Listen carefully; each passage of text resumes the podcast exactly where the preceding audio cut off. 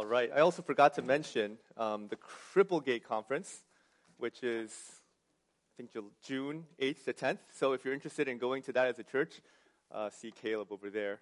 Um, not that Caleb, that Caleb over there. So that Caleb is my son. So um, he's not going to tell you much about that conference. Anyways, so two weeks ago, there was this report coming out from US News and World Report that ranked all 50 states for quality of life. And out of 50 states, any guesses where New Jersey ranked for quality of life? What do you think? 49. 49 out of 50. And uh, by the way, 50 was California, which is where our elders are this morning. So I suppose the joke is on them. It could be the long commutes or the pollution. I don't know. Actually, I spent about eight years of my life in California. And so basically, the two states that I spent most time in my life in are the 49th and the 50th for quality of life. I don't know what that says about me, but you know, this is nothing new. We all know that New Jersey gets a bad rap, doesn't it? Um, some of you know, of course, I was born and raised in New Jersey, so are my children. And, and of course, when I spent my time out in California, I learned that people just love to dump on New Jersey. So they would ask me, you know, where are you from? I would say New Jersey. And then immediately they would say, oh, that's the armpit of the United States. The armpit of the United States, you know, on the map. And, well, anyways, you can think about it. But eventually the mocking got so bad that when people asked me where I was from, I just started telling them I was from New York, the New York area. And that would get me some respect. Well, you know, of course, being from New Jersey is nothing to be ashamed of. In fact, we should all be proud of it. So don't be ashamed of it. It's okay to tell people you're from New Jersey. But what other things in our lives are we tempted to be ashamed of? Let me tell you something from my own experience. This is when I was in third grade. Um, and this might surprise you to know, but I wasn't always the best behaved kid in school uh, when I was in third grade. And in, in, addition to getting some bad grades once in a while, um, I remember that year my teacher had written some very pointed remarks about my behavior in class on my report card. And I remember the day where I had to bring that report card home to my, my parents. I was sitting on the school bus, and uh, you know, I was kind of so ashamed of what was written on my report card that the thought of bringing it home to my parents filled me with a sense of dread. So much so that as the bus pulled up to my house, I just knew how much trouble I was going to be in. I was terrified. But then I had an idea. My ideas are always good, especially in third grade. And as I got off the bus and I looked to my right, I saw a storm drain and as I got off the bus, I just casually walked to the storm drain and slipped it down the chute into the storm drain. I thought I was so clever. I went home and tried to act all casual, uh, tried to act all natural, pretend that the report card never came. Of course, everybody would forget all about it. Everything would be fine. Of course, what I didn't know at the time was that my mom had a habit. And that was that every afternoon when she heard my bus coming down the street, she would go to the picture window and watched me as I came off the bus to make sure that I got home okay. And so she saw the whole thing.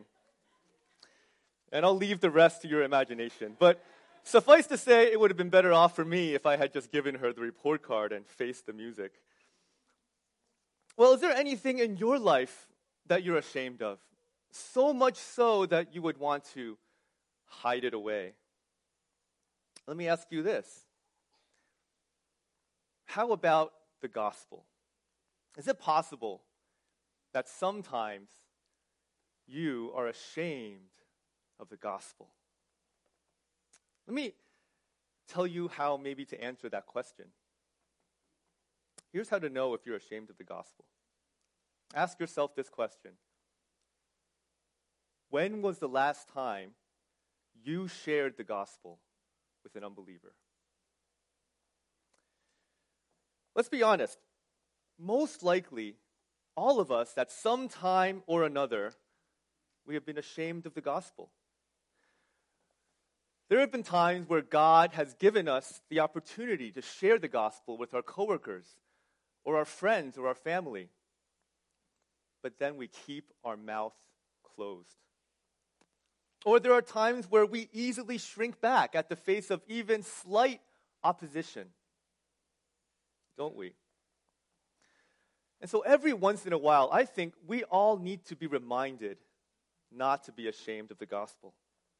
And that's what the Apostle Paul sets out to do for us in one of the most defining passages in the entire New Testament. I'd like to turn to it. It's in Romans chapter 1. Let's turn to Romans chapter 1, starting at verse 16. And actually, it's on page 1125 in your Pew Bibles if you want to go there. Now, more than perhaps any other book in the Bible, the book of Romans delivers the most comprehensive treatment of the gospel or the good news. The good news, of course, is the gospel is the good news of the Christian faith. And so, Romans 1, through the book of Romans, Romans 1 starts out by outlining the reason we need the gospel. It takes us through the unredeemable sinfulness of all humanity and all of us humans.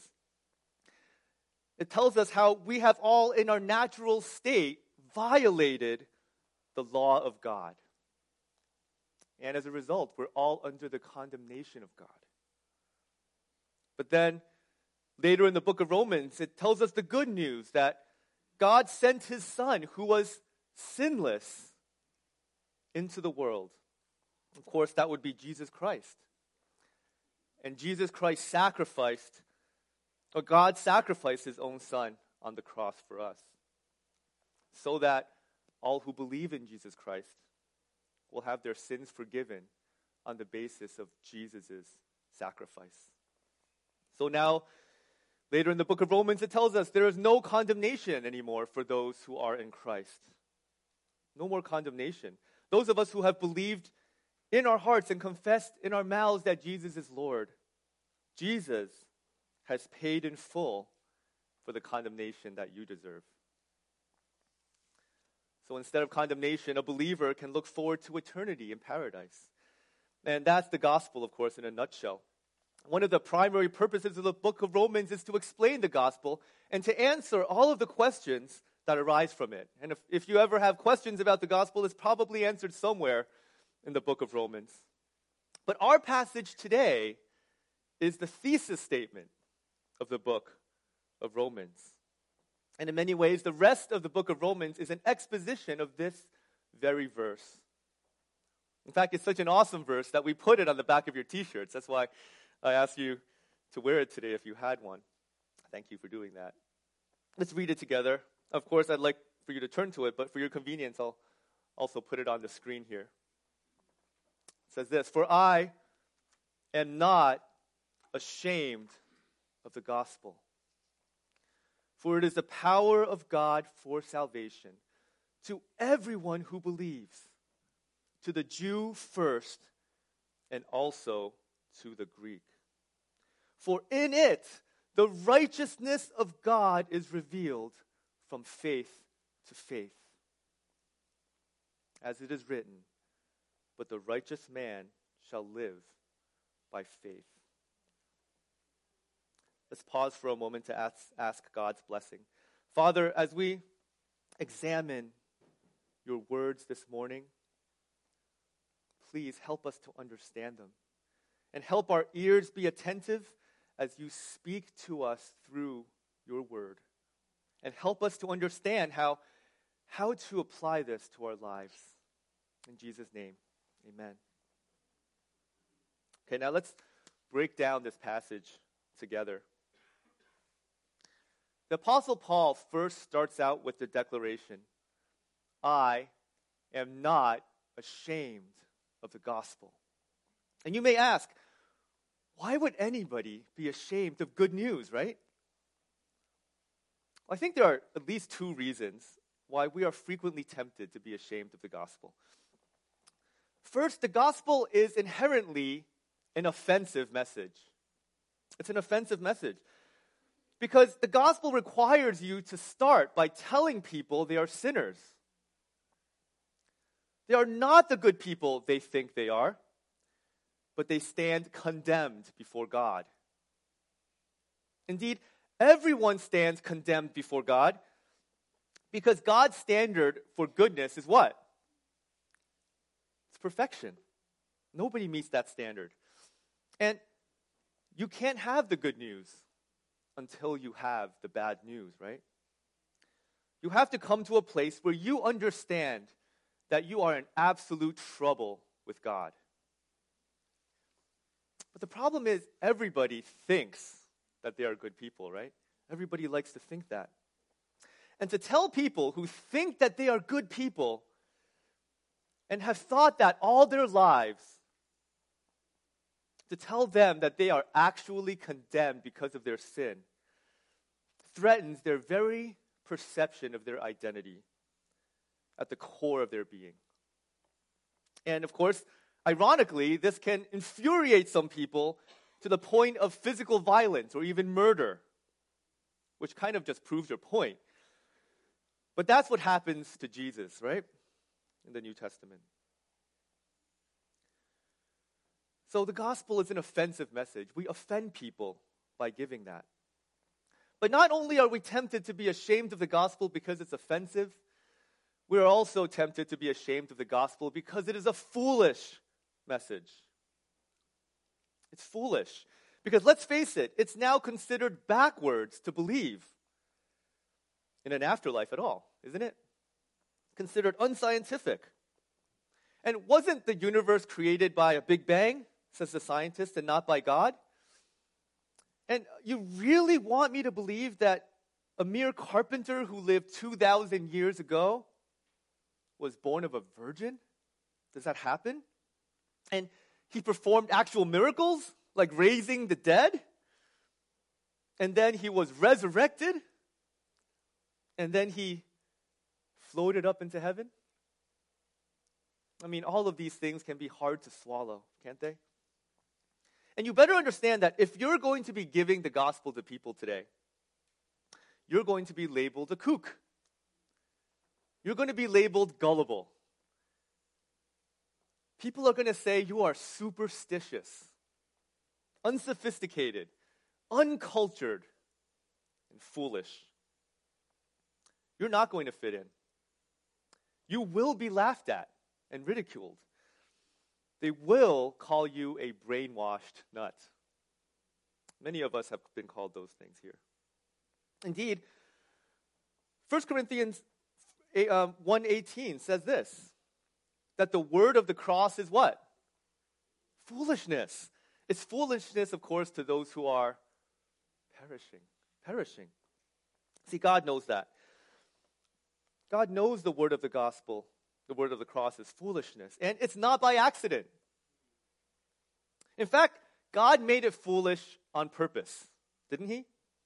Actually, keep your finger in Romans 1 and just turn over one book to 1 Corinthians 1 for a moment. And I just want you to see this truth. In 1 Corinthians 1, we'll pick up in verse 27. Why did God, why did God made, make the gospel foolish and difficult to believe? 1 Corinthians 1:27 reads this. But God has chosen the foolish things of the world to shame the wise. And God has chosen the weak things of the world to shame the things which are strong, and the base things of the world, and the despise God has chosen. The things that are not, so that he may nullify the things that are. And here it is. Here's the reason. So that what? No man may boast before God. You see, God wanted to make it clear through the foolishness of the gospel that when you are saved, you are not saved because you are clever enough, or you are strong enough, or you are wise enough, you are popular enough. He made the gospel foolish so that no one could claim, no one could boast in themselves. So you see, it's by design that God did this. The gospel is not cool, it is not respected by the intellectual elite or the academics or the trendsetters. And it seems backwards and unsophisticated on purpose. Why? So that no one can look at your faith and say anything other than, wow, that message is so against human wisdom and so uncool. That must have been the work of God that he would believe that. So God gets all the glory. So the gospel is offensive as well as foolish. But our job, and listen carefully, our job as the church is to share that gospel despite its offensiveness and its foolishness. That's our job. We need to understand that sharing the gospel will never be cool or fashionable or acceptable. And some people will always think you're nuts. And that's okay. That's as it should be. Okay, now let's head back to Romans 1, verse 16. Paul tells us he is not ashamed of the gospel, regardless of how offensive it is, regardless of how foolish it is. And honestly, looking in the gospel in the, in the Bible, I can't recall a time where Paul was even remotely ashamed of the gospel. Not even a little bit. Remember what Paul had gone through to share the gospel.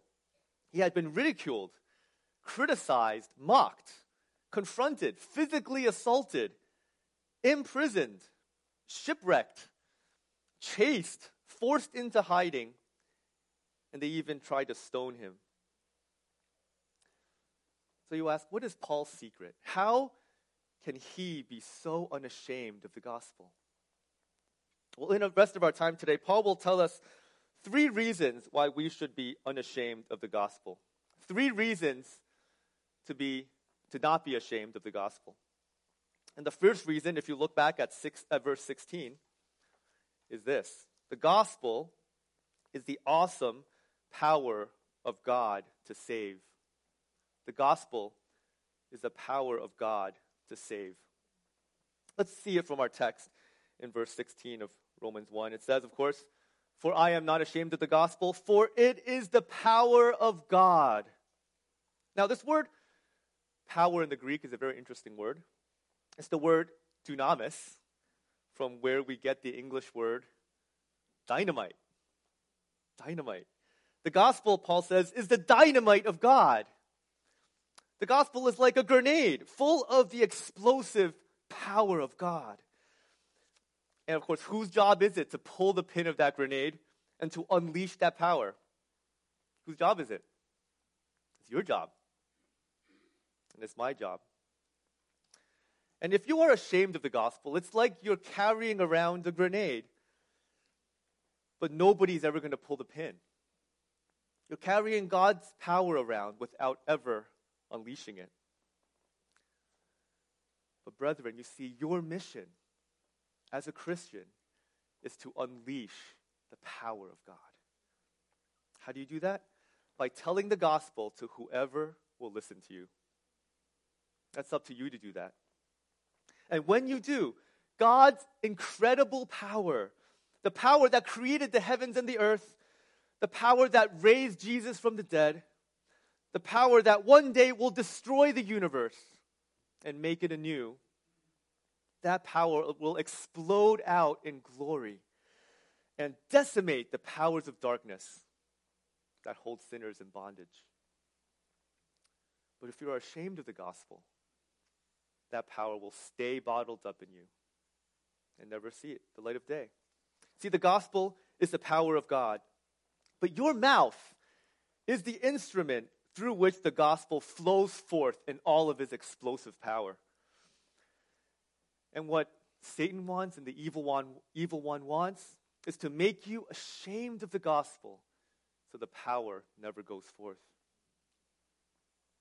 But the gospel is all of God's power deployed not for destruction, but for what? For salvation. For salvation. That's what the verse says. Salvation means, of course, to save. It's God's power to rescue sinners. And when I was studying this verse, my question was why does it take this much power to save a sinner? Why does it take this much power? And to understand this, we need to understand what a sinner is saved from. It's true, of course, that a sinner has to be saved from first his own evil nature. The Bible teaches us that as human beings, our nature is to be in constant rebellion against God. Jeremiah 17 9 says, Our hearts are knowingly deceitful, of course, and wicked by our very nature. And of course, this is not something we can change on our own. Jeremiah 13 23 tells us, of course, that no more can we change our sinful nature as a leopard could change his own spots. So the sinner then has to be rescued from himself. And it's also true that the sinner needs to be rescued from spiritual and demonic forces which currently control the world and hold us in bondage. These demonic forces are incredibly strong. 2 Corinthians 4 4 calls Satan the God of this world and explains that he has blinded the minds of the unbelieving so that they might not see the light of the gospel of the glory of Christ. You see, 1 John 5:19 tells us that the whole world lies in the power of who? The evil one. So make no mistake, Satan is at work controlling the spirit of the age, promoting false ideology, false religion, and false philosophies, all so that people would not hear the gospel and believe. So not only does a sinner need to be rescued from themselves, not only does a sinner need to be rescued from demonic forces, but you know, if it were just those two things, maybe we wouldn't need the power of the dynamite of God. Except there is one more problem that the sinner needs to be delivered from. One power that makes those look puny by comparison, and that is God Himself. Because you see, the most formidable force against the sinner is the full force of the wrath of an omnipotent God. His holiness and justice aligned straight at the sinner's soul. And that's why the situation is so hopeless. How could anyone stand against the wrath of the creator and destroyer of the universe? It's hopeless. The sinner is up against the very power of God Himself. But lucky for you, the gospel is also God's power. You see? Only God's power is enough to save you from the power of God. When it's God's wrath you're up against, it's God Himself who can provide you the way out. In fact, Psalm 130, 3 to 4 sums it up. It reads like this If you, O Lord, should mark iniquities, O Lord, who could stand? No one can stand against the power of God. The next verse says this But there is forgiveness with you, that you may be feared. You see, both the wrath of God and the forgiveness of God come together and collide at the cross. Overwhelmingly powerful forces. See, that's why salvation, your salvation, needs the dynamite of God. That's the power to save that is in the gospel. But again, this power only manifests when you are not ashamed to share it. Don't be ashamed of the gospel because it is, it is the power of God to save. But notice there's a second reason why Paul gives us that we ought not to be ashamed of the gospel. And that is that the message of the gospel is applicable to everyone. The gospel is applicable to everyone. Look again at verse 16, the second half. It says, It is a power of God for salvation to everyone who believes, to the Jew first, and also to the Greek. For everyone who believes, to the Jew first, and also to the Greek. And of course, by using the term Greek here, Paul is referring to all non Jews. In other words, Paul is saying that the offer of the gospel is open to everyone who believes. It doesn't matter your nationality, It doesn't matter your previous religious identification. It doesn't matter what your race is or what your background is. The gospel is an open invitation to you. And of course, we talked about this a little in Sunday school this morning. It's true that the gospel came to the Jews first. That's why Paul calls that out here in this verse. The whole nation of Israel was chosen by God, and Jesus Christ himself came through the Jews. So it was to the Jews first, but of course, the plan all along was to make salvation open to the whole world. And that's always been clear, even in the Old Testament, that it came through the Jews and it was offered to them first. And that's why it's to the Jews first. But of course, Paul explicitly says it's available to both the Jews and also to the non Jews, the Greek. Why does he have to call that out so explicitly?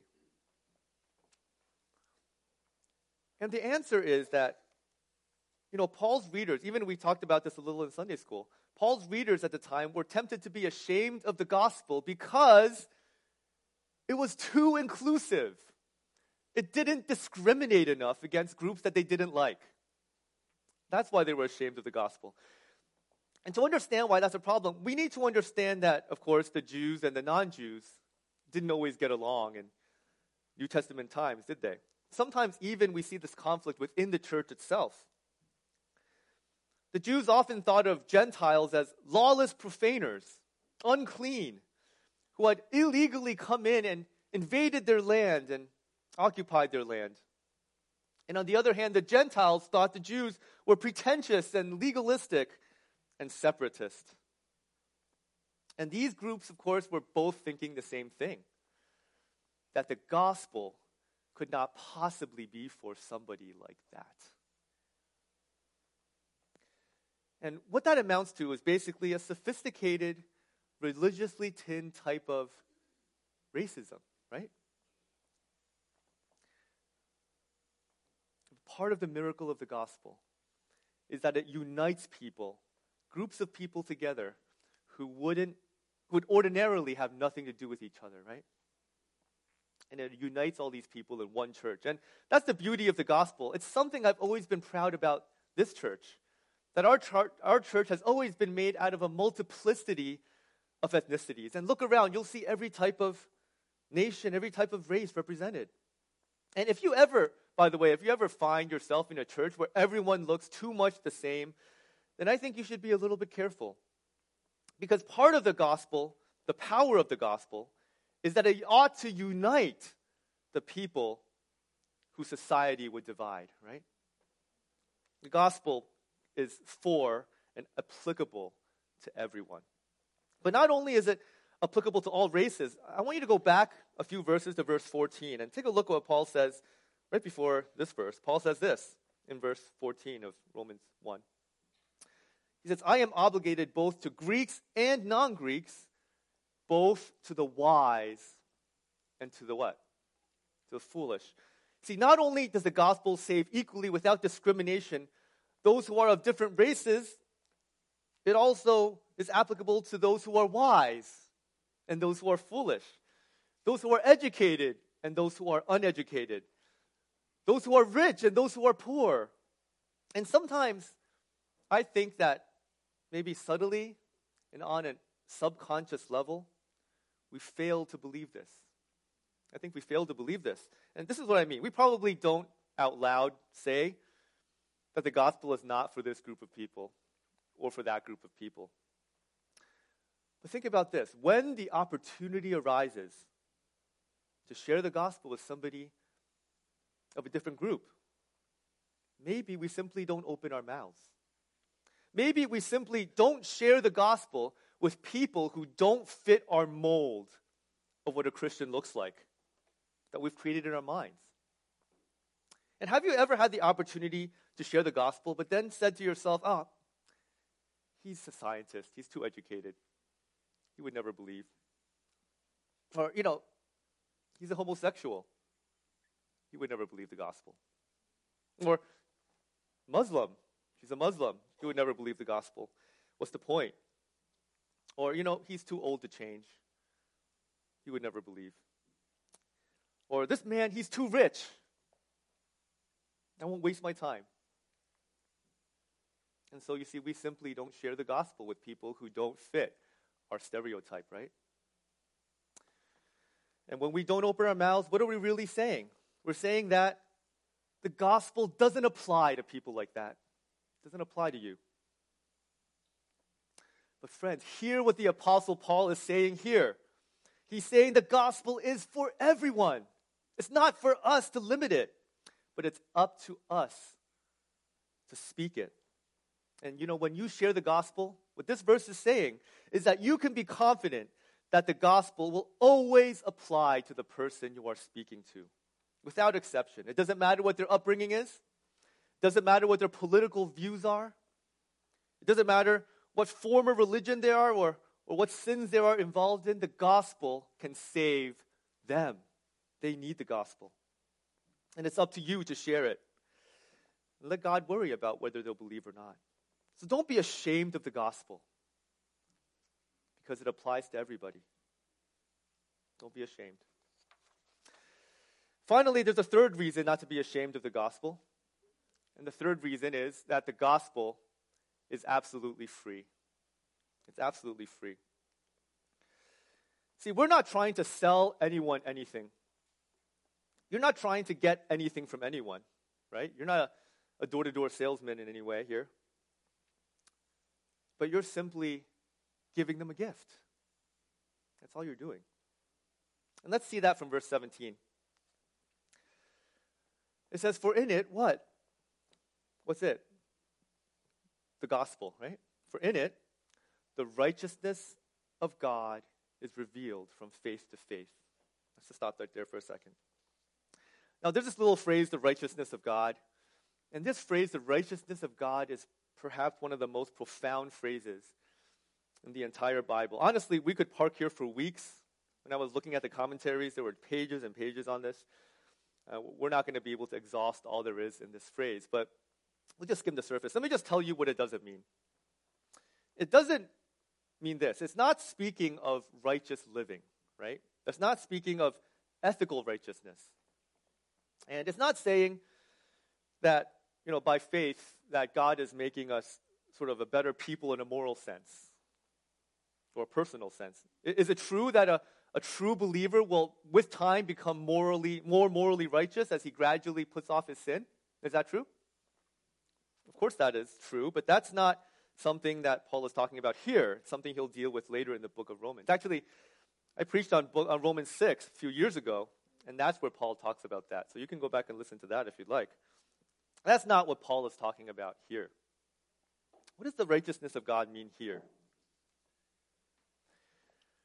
Well, the reformer Martin Luther famously, famously referred to this as an alien righteousness. An alien righteousness. It's a righteousness that did not originate in yourself. It's a righteous standing that comes from outside of yourself, alien to yourself. And Romans 5:17 refers to the same righteousness as a gift. It originated from outside yourself and then is given to you as a gift. This is a gift of righteousness produced by God and then packaged up and given to you for no charge. That's what it's talking about. Um, a lot of people prefer the translation the righteousness from God. It's the righteousness from God here. We can also understand this to be a type of legal righteousness, a righteous declaration or a verdict of righteousness that you don't deserve. So one day you'll end up, right, in the in front of God's throne in his courtroom. And then of course there'll be no doubt of your guilt because God knows everything. There's no defense that you could put up against the omniscient God. You're totally guilty. But despite all that clear evidence against you, God, the judge from his throne, will simply declare you righteous. That's the righteousness it's talking about. That's the righteousness of God that is given to you. And you notice from the verse that it says that the righteousness of God is revealed. It's revealed. And actually, the tense of the verb revealed here is actually present tense. So here in the English, it seems to be past tense, but actually in the Greek, it's continually being revealed. The sense is that it's being revealed over and over again or, or continually in the present. And so the meaning of the verse is this when you preach the gospel and somebody believes, the righteousness of God comes into that person and is revealed in that person. And imagine this happening over and over again. And as we speak, the gospel is continually being preached from person to person around the world. And the lights in the hearts of sinners are going on one by one all throughout the world. That the righteousness of God is being revealed from person to person all the time. That's an amazing picture, right? I think what I think this is what Paul is stirring, thinking to in that next little phrase from faith to faith. It's faith here from this person here, and then faith over here, and then faith over there. When we open up our mouths to tell out the gospel, we illuminate God's righteousness like a Christmas tree. By the way, a lot of ink has been spilled as well about this little phrase, phrase from faith to faith. I, I gave you one interpretation of that. Um, that's what I believe, but there's no real consensus here. There are other commentators who say that this is maybe one, um, you know, one. Uh, Paul is talking about the faith for both the Gentile and the Jew. Paul might be talking about faith from the beginning and the end of, of your life as a believer. But I think, whatever the case, Paul is simply saying this look, salvation is by faith and nothing but faith. It's faith through and through. It's faith for everybody. It's not faith and something else, right? It's not faith plus a little bit of good works. It's not faith plus some minimum amount of church attendance. It's not faith and confessions to the priest. It's not faith and giving a certain amount of money to the church, but rather, how do you obtain the righteousness of God? It's by faith alone. It's only faith, faith through and through. And Paul adds clarity to this later in the book of Romans. Just flip over just for a second in Romans 3. In chapter 3, verse 21. Just turn over there briefly. Chapter 3, verse 21. This is just uh, brought out more clearly here. Verse 21 reads this But now, the what? The righteousness of God has been manifested apart from the law. It has nothing to do with works. Although the law and prophets bear witness to it. The righteousness of God through what? Faith in Jesus Christ for all who believe. There's that all again. For there is no distinction. For all have sinned and fall short of the glory of God and are justified by his grace as a gift through the redemption that is in Christ Jesus. Verse 25, whom God has put forth as a propitiation, means atonement, by his blood, to be received by faith. See? And there's another good verse in Philippians 3 9. You don't have to turn to this one if you, you can if you like. And here, the Apostle Paul goes through a laundry list of his credentials, right? He basically says, Look, I have all these good works. And trust me, whatever good works you think you may have, the Apostle Paul has more good works than you. Credentials far beyond what, you, what, what we would have. But then he says this in, in Philippians 3 9. He says, Not having a righteousness of my own derived from the law. That is, that's not what I have. I don't have a righteousness of my own that's derived from works but that which is through faith in Christ. And listen to this. The righteousness of God, the righteousness which what? Comes from God on the basis of faith. It's the same message. The righteousness from God that comes from God through faith. The Bible is absolutely consistent about this. So then if you simply believe the gospel, you get as a gift the righteousness of God. That's insane. That's free righteousness, okay? And look, nobody would turn down free money, right? So if I kind of took out my wallet here and started throwing dollar bills or hundred dollar bills out across the congregation, you guys would all try to catch them, wouldn't you? You would be trying to catch them, and nobody would turn down free money. But think about this free righteousness is better than free money. Righteousness is like the currency of heaven. When you get to the kingdom of heaven and you're at the gate, and you pull out your wallet, God's not going to take that money. But you can buy an entrance ticket to heaven with righteousness. That's heaven's currency.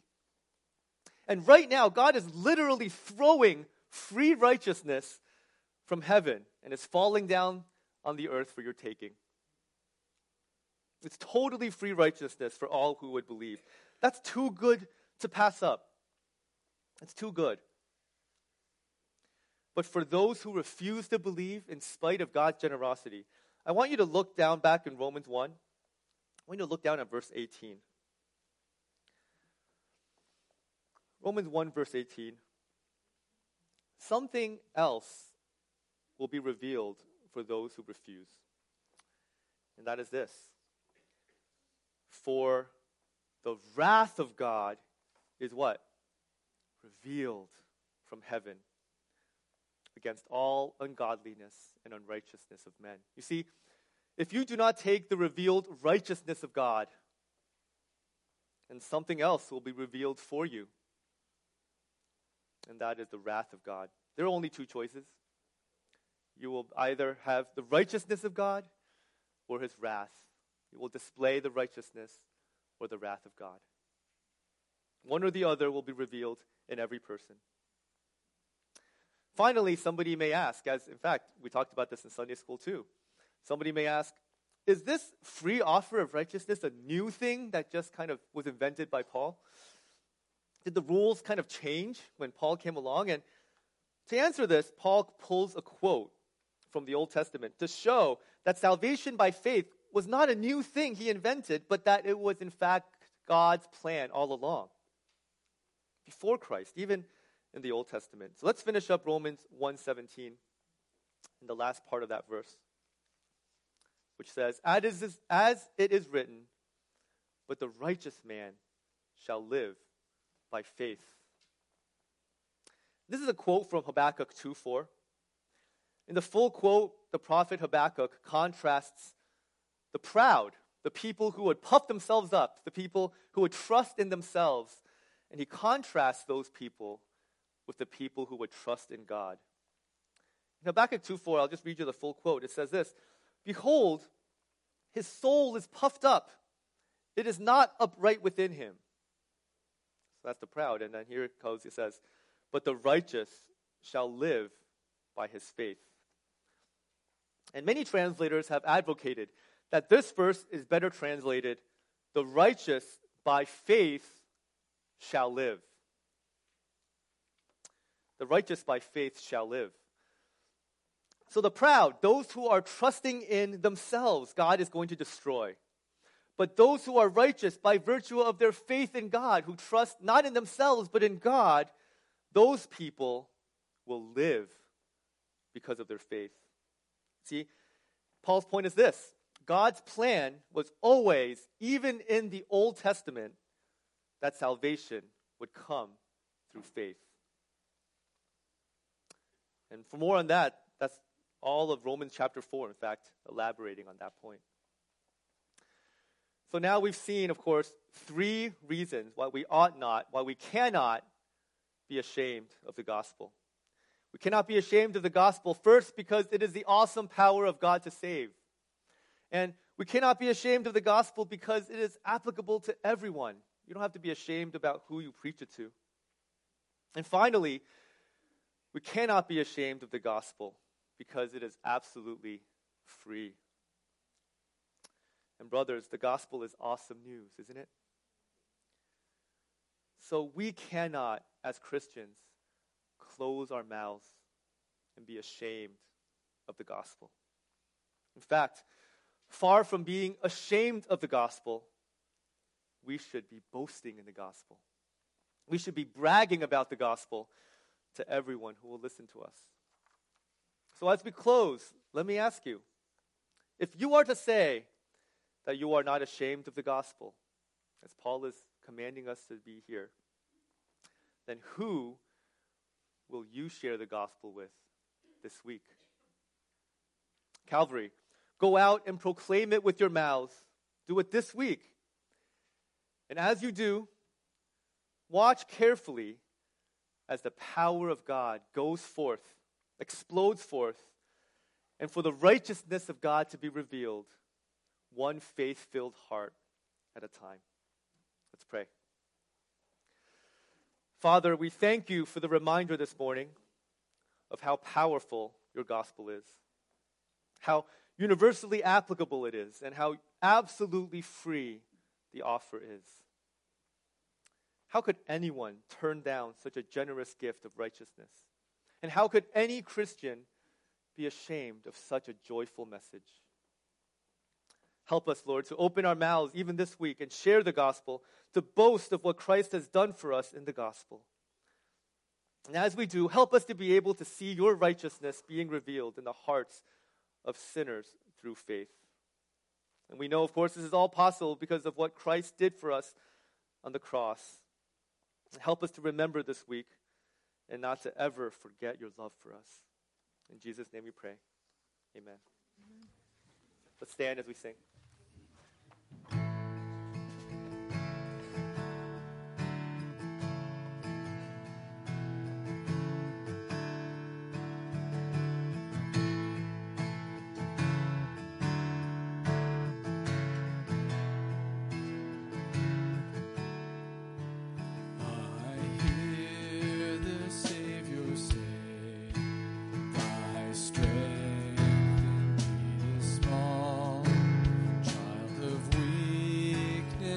Watch and pray.